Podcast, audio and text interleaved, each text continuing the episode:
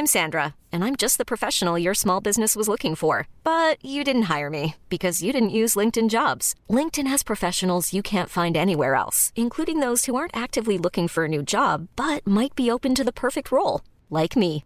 In a given month, over 70% of LinkedIn users don't visit other leading job sites. So if you're not looking on LinkedIn, you'll miss out on great candidates, like Sandra. Start hiring professionals like a professional. Post your free job on linkedin.com/achieve today. Quality sleep is essential. That's why the Sleep Number Smart Bed is designed for your ever-evolving sleep needs. Need a bed that's firmer or softer on either side? Helps you sleep at a comfortable temperature? Sleep Number Smart Beds let you individualize your comfort, so you sleep better together. J.D. Power ranks Sleep Number number one in customer satisfaction with mattresses purchased in-store. And now, save 50% on the Sleep Number Limited Edition smart bed for a limited time. For J.D. Power 2023 award information, visit jdpower.com/awards. Only at a Sleep Number store or sleepnumber.com.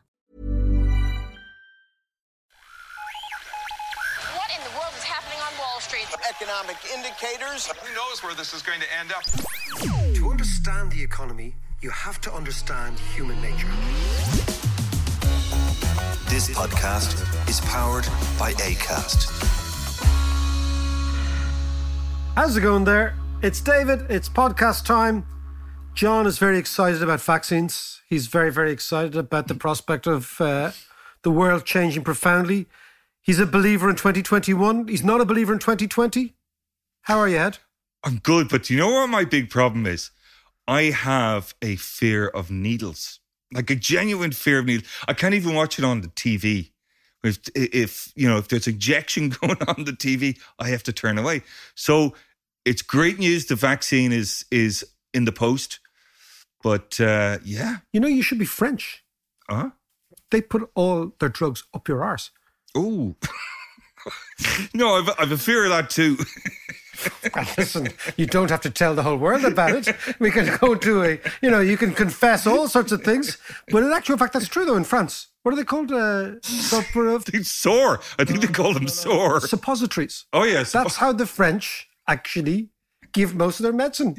Just so you know, John, all right, the podcast I'm going to go to France. So. The podcast gives you all sorts of things. You don't want it in your arm, you want it up your arse. There you go. How are you doing there? It is the podcast. I know it's a serious thing. We're going to talk about economics, but John has difficulties with the vaccine. John, this week's news on the vaccine is really big deal. And I know it's about a week old. Yeah. But it strikes me that the single biggest change in the economic environment and outlook for the next 3 or 4 years is this vaccine. Well, this is what we've been waiting for. And not just this vaccine, but we know that there are going to be competitor vaccines. We know that the whole pharmaceutical industry has been working on this for the last 8 months. And fascinatingly, and we'll talk about the vaccine in a second, but fascinatingly and importantly, it's 2 Turkish immigrants who came up with the vaccine.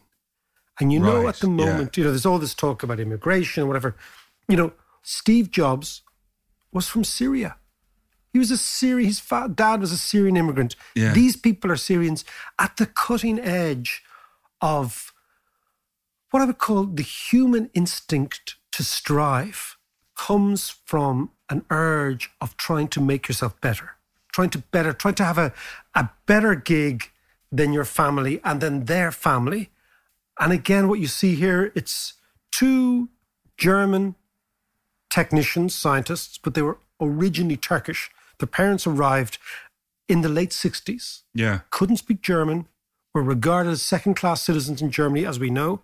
And yet their kids are the ones, like Steve Jobs, that just... And you think about Larry Page, Sergey Brin. Sergey Brin was born in Russia, the head of Google. Right. He's a Russian immigrant. You see it all the time. It's an extraordinary story.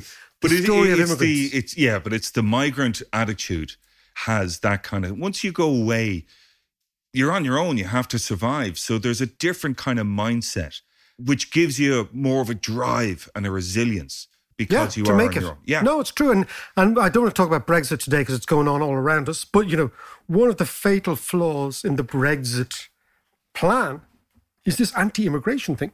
Yeah. Absolutely. That you put white culture over and above the gorgeous soup, jigsaw, melange, whatever you want to talk about, that is multiculturalism. Yeah. Because multiculturalism produces these fantastic people and produces vaccines. Yeah. But come here, tell us. I mean, it's brilliant news that the vaccine is on the way and there are going to be more than just the Pfizer vaccine. The other great thing about what's the Pfizer's other great product? Viagra. So you got kind of a vaccine and a bit of Viagra as well. Yeah, you know, just to balance it out. You know, I have a mate of mine who was talking to me years ago. Do you remember about 10 years ago? It's not anymore, right? Remember, you go to a soccer match or a rugby match, right? Yeah. In Dublin. Yeah. And there'd be Alwyn's selling Twixes and cans of Coke. Yeah. And anyone hats or scarves and a few cans of Coke. Mates of mine were going to a rugby match recently. Hats or scarves, cans of Coke. And Viagra, the Alwyn's were selling for the weekend. Yeah.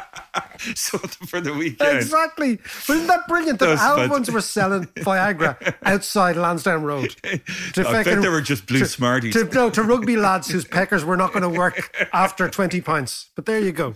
Come here to me. So it's great news with the vaccine, but there's a whole load of implications for things like the economy, as you said, for migration, for investment policy. You know, talk us through some of those. I mean, the first thing is, let's step back, right? What I think is that in general, the economics profession and the forecasters haven't taken on board the significance of this. And the reason they haven't done is because in a lot of ways, economic models and economic forecasting, John, is very, very what they call static. It's not dynamic, okay? Yeah. It doesn't take in all the variables. So if you think this is such a game changer, so for example, up until last week or 2 weeks ago, lots of people were saying, well, will there be a vaccine? Will there not? I'm not too sure. Will it work? Will it not? Etc. Right? Now we have evidence that this thing works, right? Yeah. So that suddenly changes 2021 and 2022 in a dramatic way. In a way, the pandemic is over. I mean, I know this might sound premature, but there is light at the end of the tunnel. Like if the vaccines work, then very soon COVID becomes a thing of the past. Yeah. It was an unusual experience, but it's something that we dealt with. Yeah. In fact, science triumphed, right? Now, if that is the background noise to the economy in 2021, then I believe that what is going to happen is the economy all around the world is going to surge in a way in which we never imagined. And the reason is the following, right? And it's quite interesting. I've always compared the economy to a living organism, right? Yeah. So if you think the most complex living organism, or one of them, is us, right? Yeah. And therefore the immune system in us is a great expression of what I would call an adaptive complex system. So the immune system adapts all the time. The economy adapts all the time. There's a great actually book that I'm reading at the moment by a fellow called Daniel Davis. Okay. Could be a relation of yours. Oh, yeah. Called The Compatibility Gene. And it's about how the immune system works. But the first chapter is about an extraordinary fellow called Peter Medawar, who was a British, but originally Lebanese immigrant scientist, right? And one of his great ideas was that everyone's immune system is different. So he was involved in skin grafting for RAF pilots that were burnt in the Second World War. Okay. That was his job, right? Yeah. He was a dermatologist in the beginning. And what he found was something very unusual about skin grafting, which people at the time couldn't figure out, was that if you grafted skin from another person onto an injured person, the body eventually rejected the skin of the other person. Yeah. So they thought, why is this? What is going on? And what his big insight was that every single one of us has a genetic code that our immune system understands and we reject the outsider. So we can only get skin grafted from ourselves. Yeah. Yeah. Right? Yeah, yeah. Okay. So if you take it a little bit, let's say I have a burn injury. Yeah. You take a bit from my shin and my thigh, it might work. But if I take a bit from you, it won't work because our body recognizes that your genetic code is different. So his idea was to say to people, everyone's immune system is completely different. So the body is this extraordinarily adaptive system. And if you think of the immune system and how it reacts, so the immune system identifies an invader, Then like a big sort of, almost like a big Google search. It searches, like the immune system. Have I seen this thing before? Have I seen? Yes, I've seen something that looks like this. Then it calls upon the antibodies to say, go and fight this. Then you fight it. Then the immune system transfers that information back to you and you become immune. Yeah, so sticks it in the library. It's like a massive big library.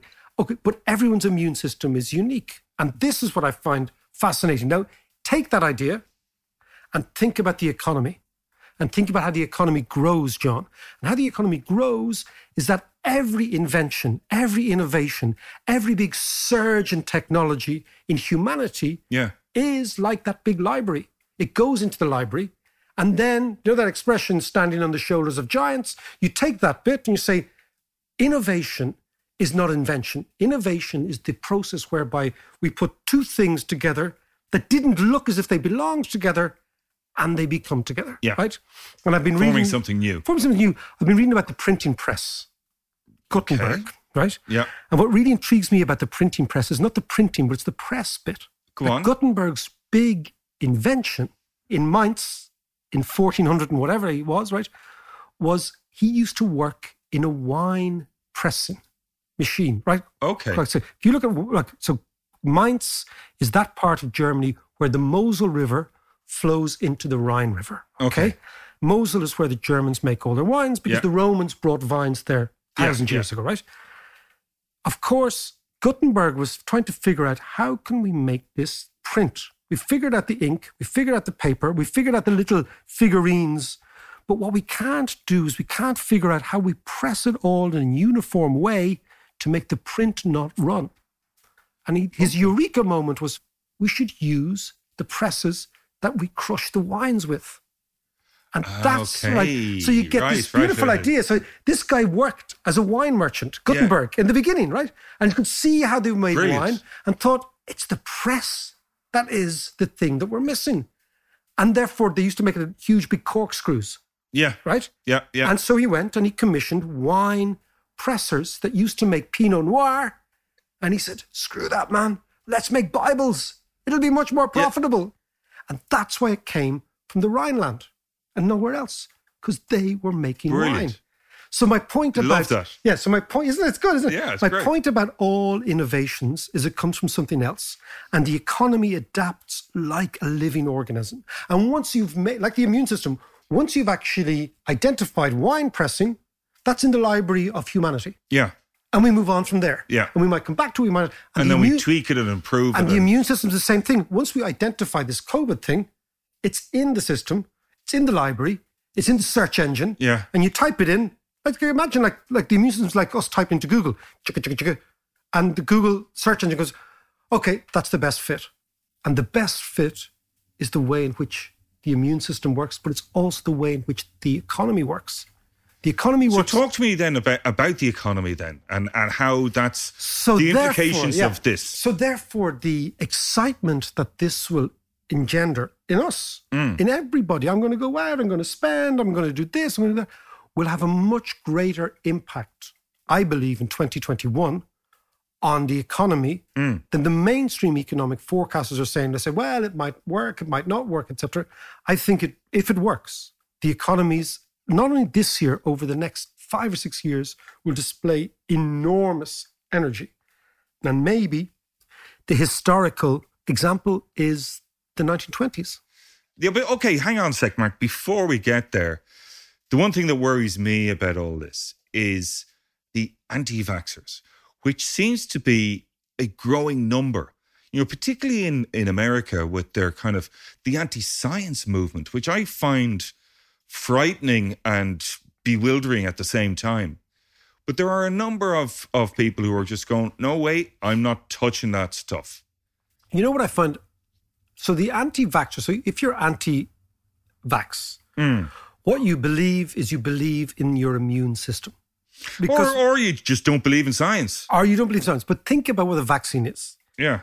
A vaccine is to your immune system what speed dating is to slow sets.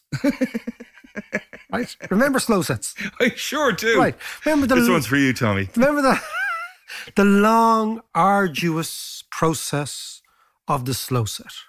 Yeah. You didn't have red hair as a kid, so you don't know the trauma of the snow setback, right? Contrast JM's generation of speed daters to our generation of slow setters. Yeah. Right? Yeah, so this, the millennials... it's putting in a lot of work. There's no spade work going in for the millennials, right? They're Tinder. Like it's basically Tinder versus yes slow or no, set. Yes or no, yes or no, yes or no. But think of this world. Tinder versus the slow set.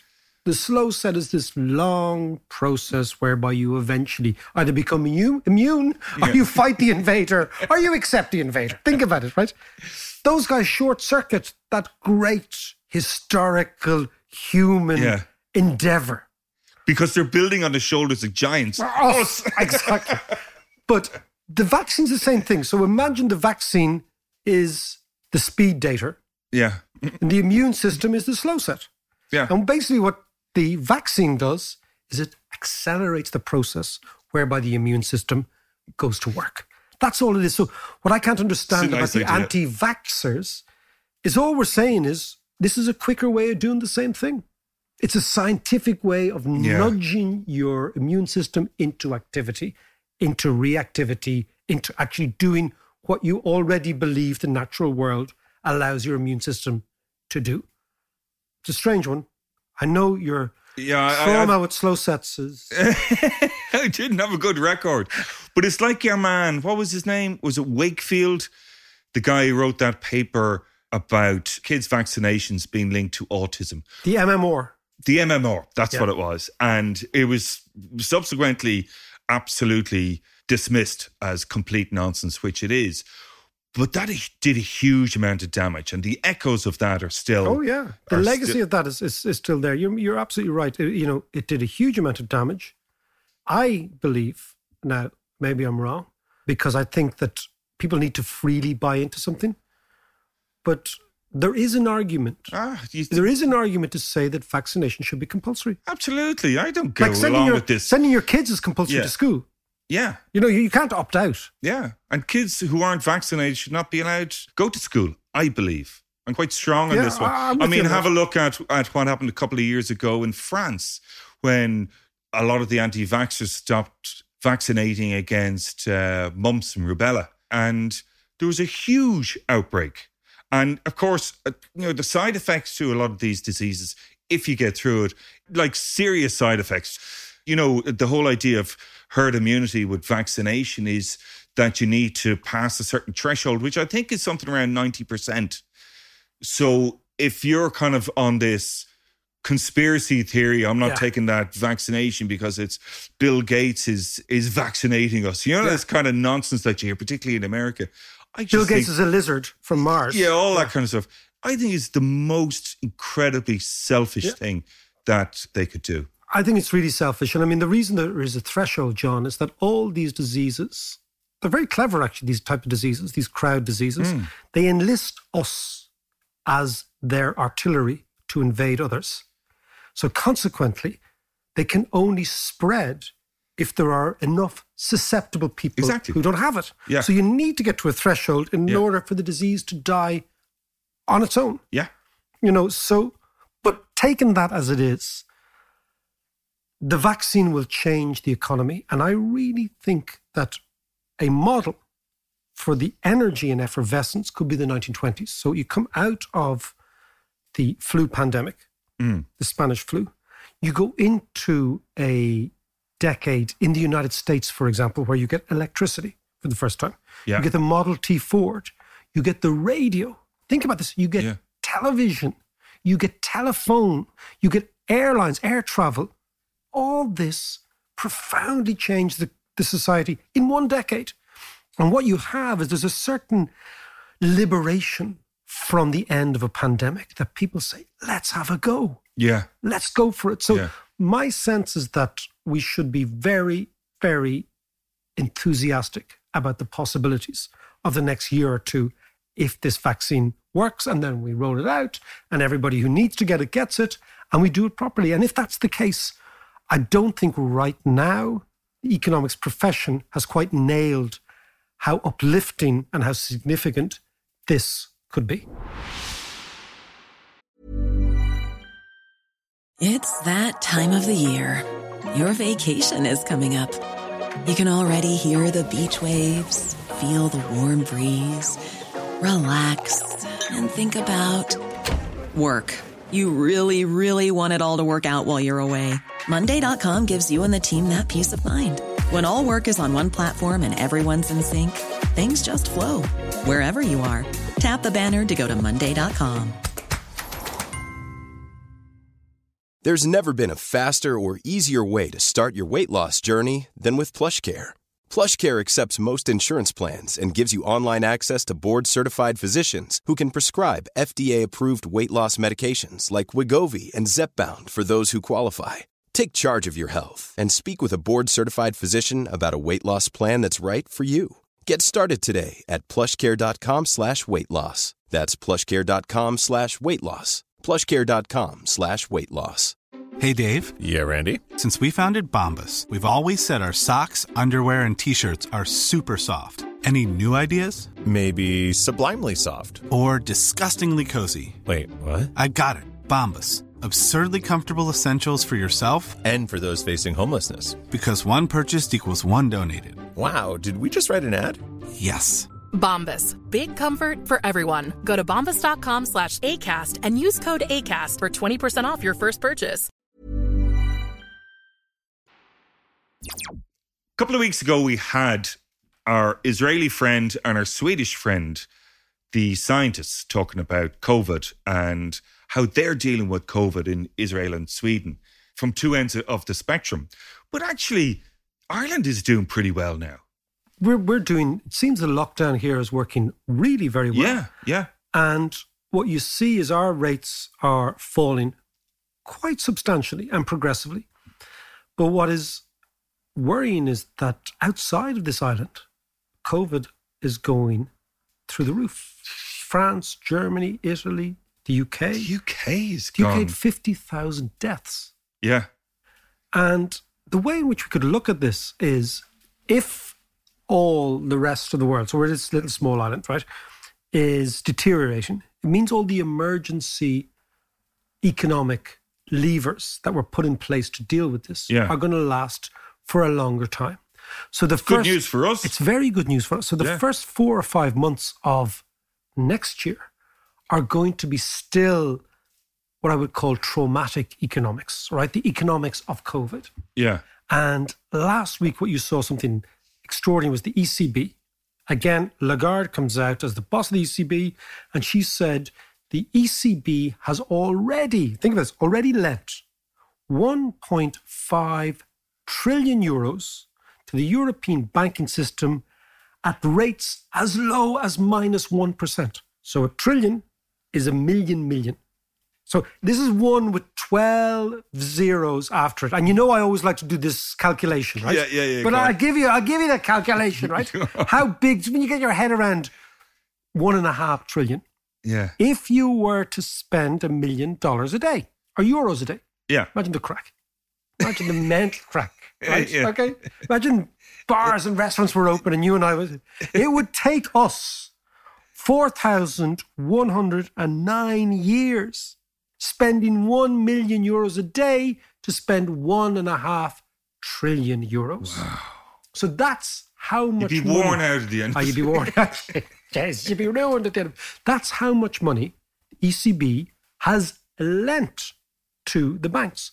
Now, the question is, where is it, right? Yeah. So how much of that is going to Ireland?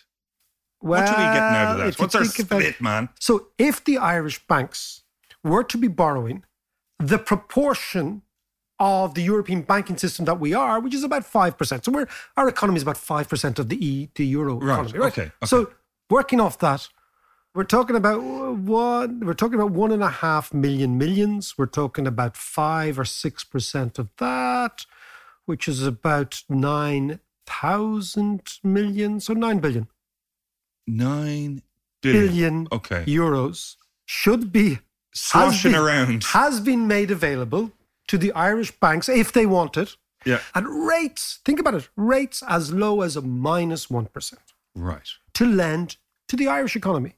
So forget all the government grants, forget all that sort of stuff, right? Yeah.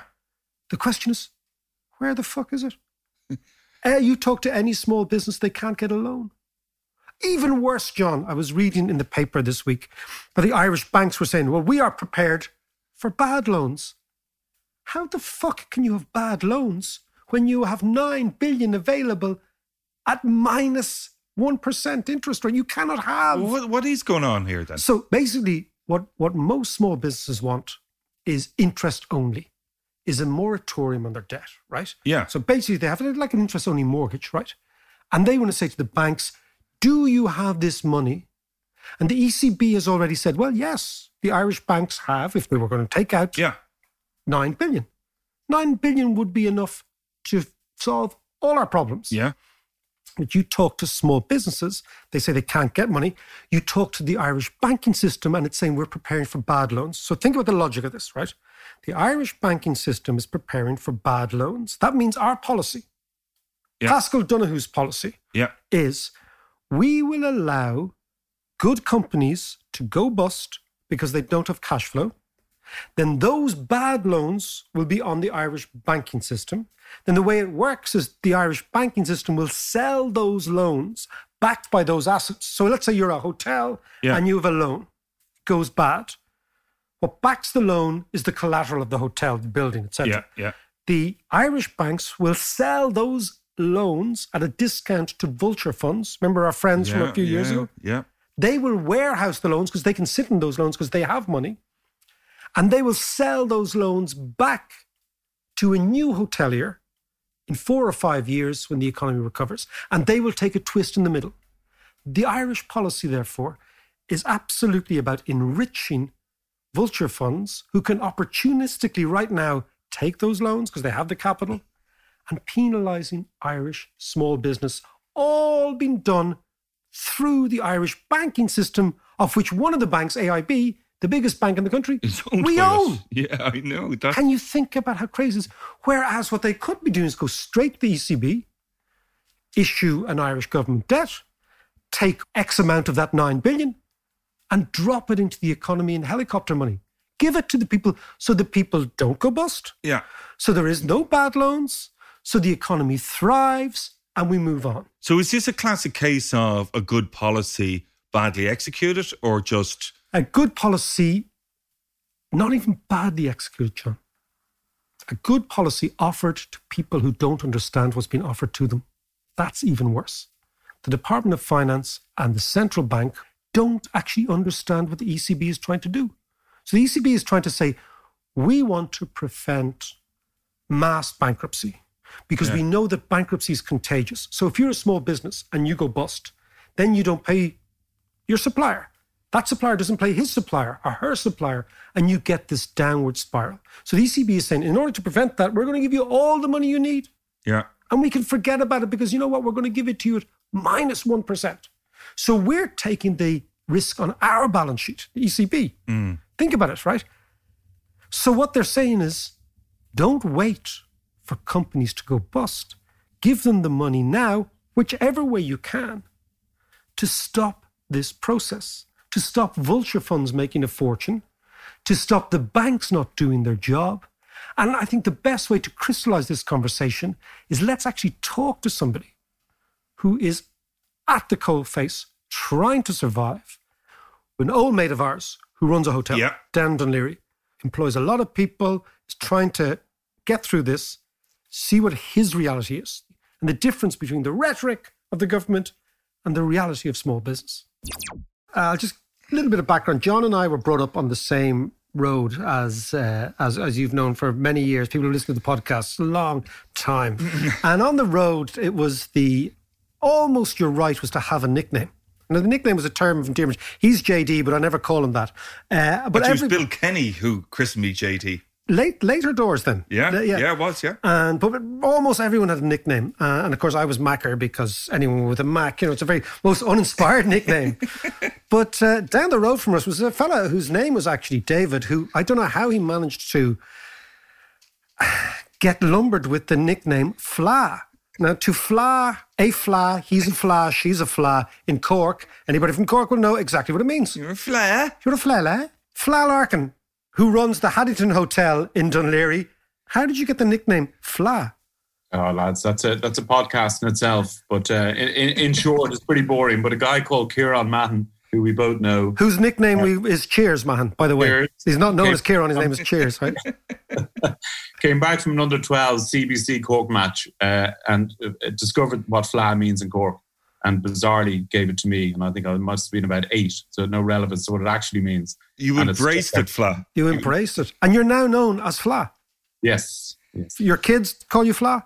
My kids call me Fla, my friends call me Fla. Yeah, it's just, it's stuck. And are you known as Fla in the hotel? Yeah. Or Flavio in Italian. Flavio. It's like somebody in Cork being called a ride. That's on the Italian side of Windsor. Anyway, Fla, let's talk about what it's like. You're running the Haddington Hotel. I've been watching it for years. You took it over, 5 years ago. You've built it up. Good custom. Then COVID happens. Stopped. Cash flow is a problem. What is it like now for a small business hearing what the government is saying about grants and aids and assistance, and contrasting that rhetoric with the actual fact, the actuality of trying to survive?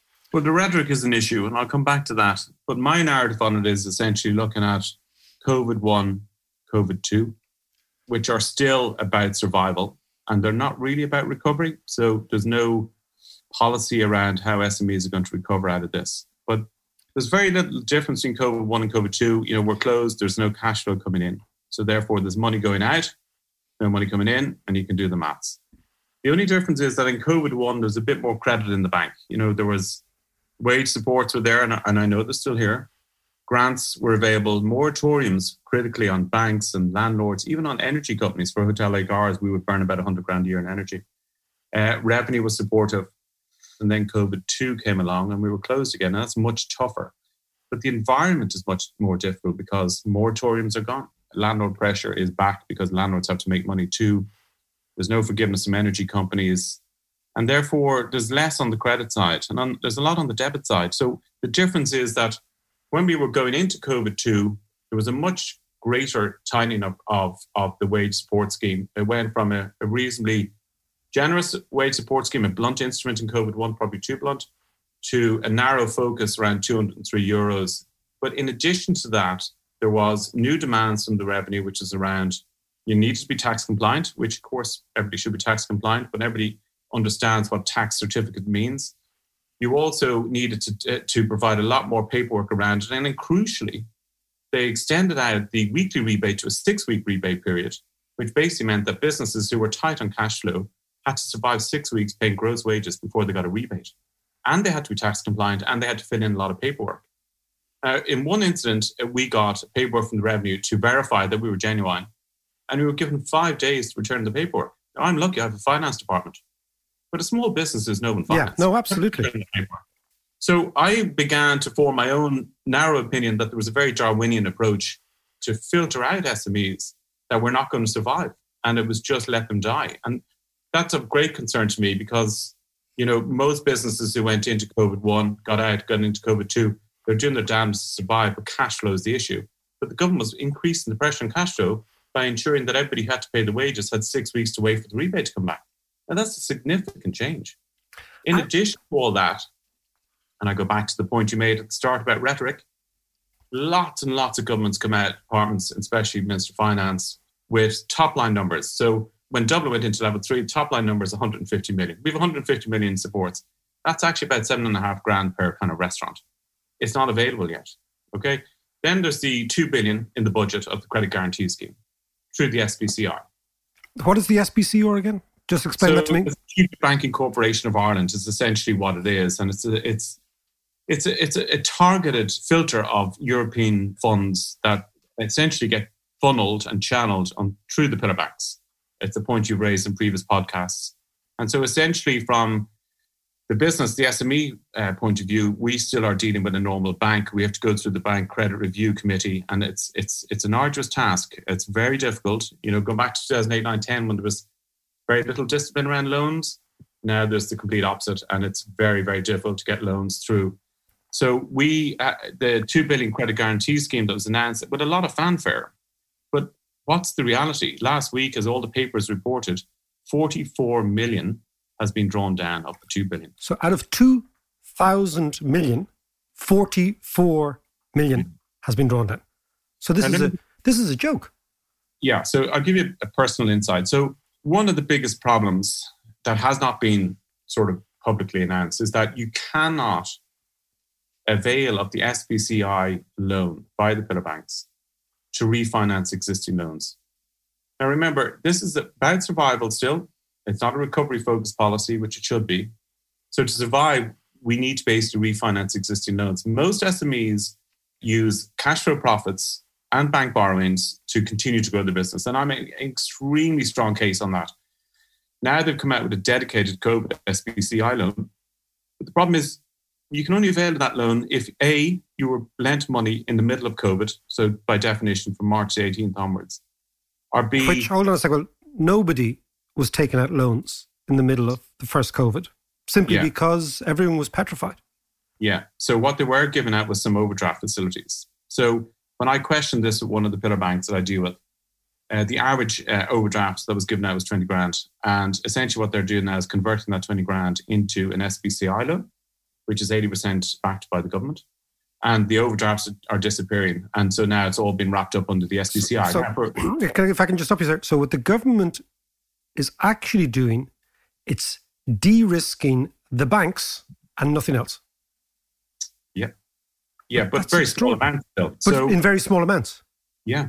And, you know, if you read, and I've spoken to the bank and you read the papers, they're incredulous that it's the take was so low. But you either can refinance loans, or you can get during COVID, or you can get a loan to develop out a new area or a new business. You know, so it's a new loan for a new feature. But there's very few people thinking about developing out or creating new products or services. What they're doing is get me through survival, then come up with a fiscal recovery policy so I can, you know, launch myself back in 2021. Hopefully, when the vaccine comes, right? So we have this 2 billion heralded scheme, 44 million drawn down. It's not going to get much bigger. And we're back to this complex procedure of having to apply for a loan. I've gone through it. I've written cash flow plans. And then a week later, there'll be a policy change in government due to a worsening COVID crisis. That's ripped up. How can you write a cash flow plan if you don't know if people can come in from the outside? So it's very difficult, but you have to continue to write cash flow plans. And, you know, you read about things like, there was the investment bank in Canada, I can't remember the exact name, you know, they were lending $100,000 Canadian within 48 hours.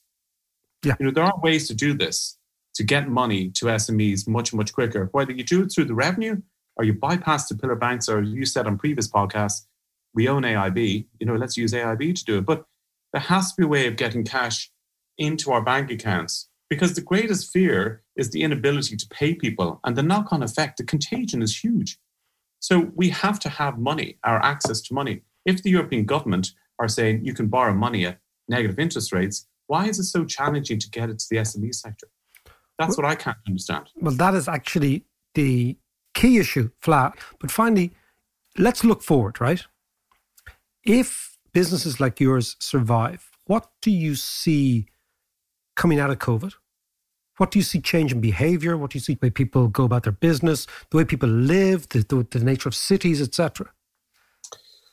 Well, I think there's a shift. There's a micro and macro. So on the macro side, you know, I think I would love to see a dedicated, almost like ministry for SME. I mean, the Australians set up a dedicated SME website and support line to aid SMEs, not through just the survival, but through recovery process. So I'd love to see some fiscal policies that got rid of this, you know, cumbersome red tape in terms of getting access to liquidity. And on a very local micro level, there has been substantial changes in behavior. So we see a local surge in the local economy where dining out and having drinks and, you know, and working out of hotels will become more the norm. So we're reasonably upbeat that once we can get through COVID-2, get through Christmas, vaccines coming, that we will actually have stronger income in the local economy than we had when we went into COVID-1. Well, you can be dependent on fellows like John Davis here, who's, as you know, when he opens his wallet, it is a deluge. It's a tsunami. The ripple effects. It's a tsunami. It's two Christmas parties on their own on a Tuesday afternoon. They call me Mr. Trickle Down. He's not in our business plan, but we might listen, put him in there. Listen, Fla, it's great to talk to you. You too, lads, and best of luck with the podcast. Take Cheers, care. Lad, Cheers, thanks, Fla. Okay, so John, you heard Fla Larkin. I know the Cork listeners will find it very amusing. But you know what this means, John? Yeah. The whole point is let's stand back now. Let's take altitude. Let's rise above all those individual stories. Yeah. And see what it means from the top down. What it means is that we are going to go through an unnecessarily contraction of the economy when the ECB is actually saying you don't have to do this. So actually, the banks and the Minister of Finance are like financial anti-vaxxers. They are. Remember we were talking? Yeah, they are. They're reality deniers. Yeah. Right? Yeah. That what we... Look, there are a number of upsides in being in a monetary union. A number, right? Mm. The major one is that when the ECB comes in to support you, there's no exchange rate risk. Like in the past, governments would worry about doing something what they would regard as beyond the pale or outside of the playbook, yeah, because we had our own currency, we had our own interest rates, and if we didn't get it right, the currency would be sold, interest rates would go through the roof, nobody would support us, etc. Now the ECB says, you're part of the gang, you're one of us, we're going to give you all this money, do what you need to do. And you can see I'm getting pissed off about this. What angers me is that... Rightly so, Mac. There does not seem to me to be anyone deep in the government or the central bank that understands the opportunity that the ECB is giving us. And the ultimate implication of this, and it comes back to our idea of skin in the game, is the people who will lose out are hoteliers, publicans, restaurateurs, private individuals who have skin in the game, and the bureaucrats who make these decisions and are not prepared to actually be radical. They will still get paid next Monday or the Monday after. And ultimately, what you see is the people who take risk pay, and the people who don't take risks get paid. Do you know what we should do? Let's just finish off with some of that golden voice. Okay, right. So Lucy's next single, the acoustic version of the last one, Runaway. It's a fantastic song. And she just released it yesterday. So here it is, Lucy McWilliams, Runaway. Sometimes I wish I could run away, run away, run away with you. I know it's not that simple to run away, run away. To run away from all of the things that we said just yesterday, from all of the pain that we felt just yesterday. But I know deep in my bones that I need you. Never taught how to love, but I want you to teach me everything you know, 'cause I love you so, yeah, I love you so, I want you to know. But I know deep in my bones that I need you. Never taught how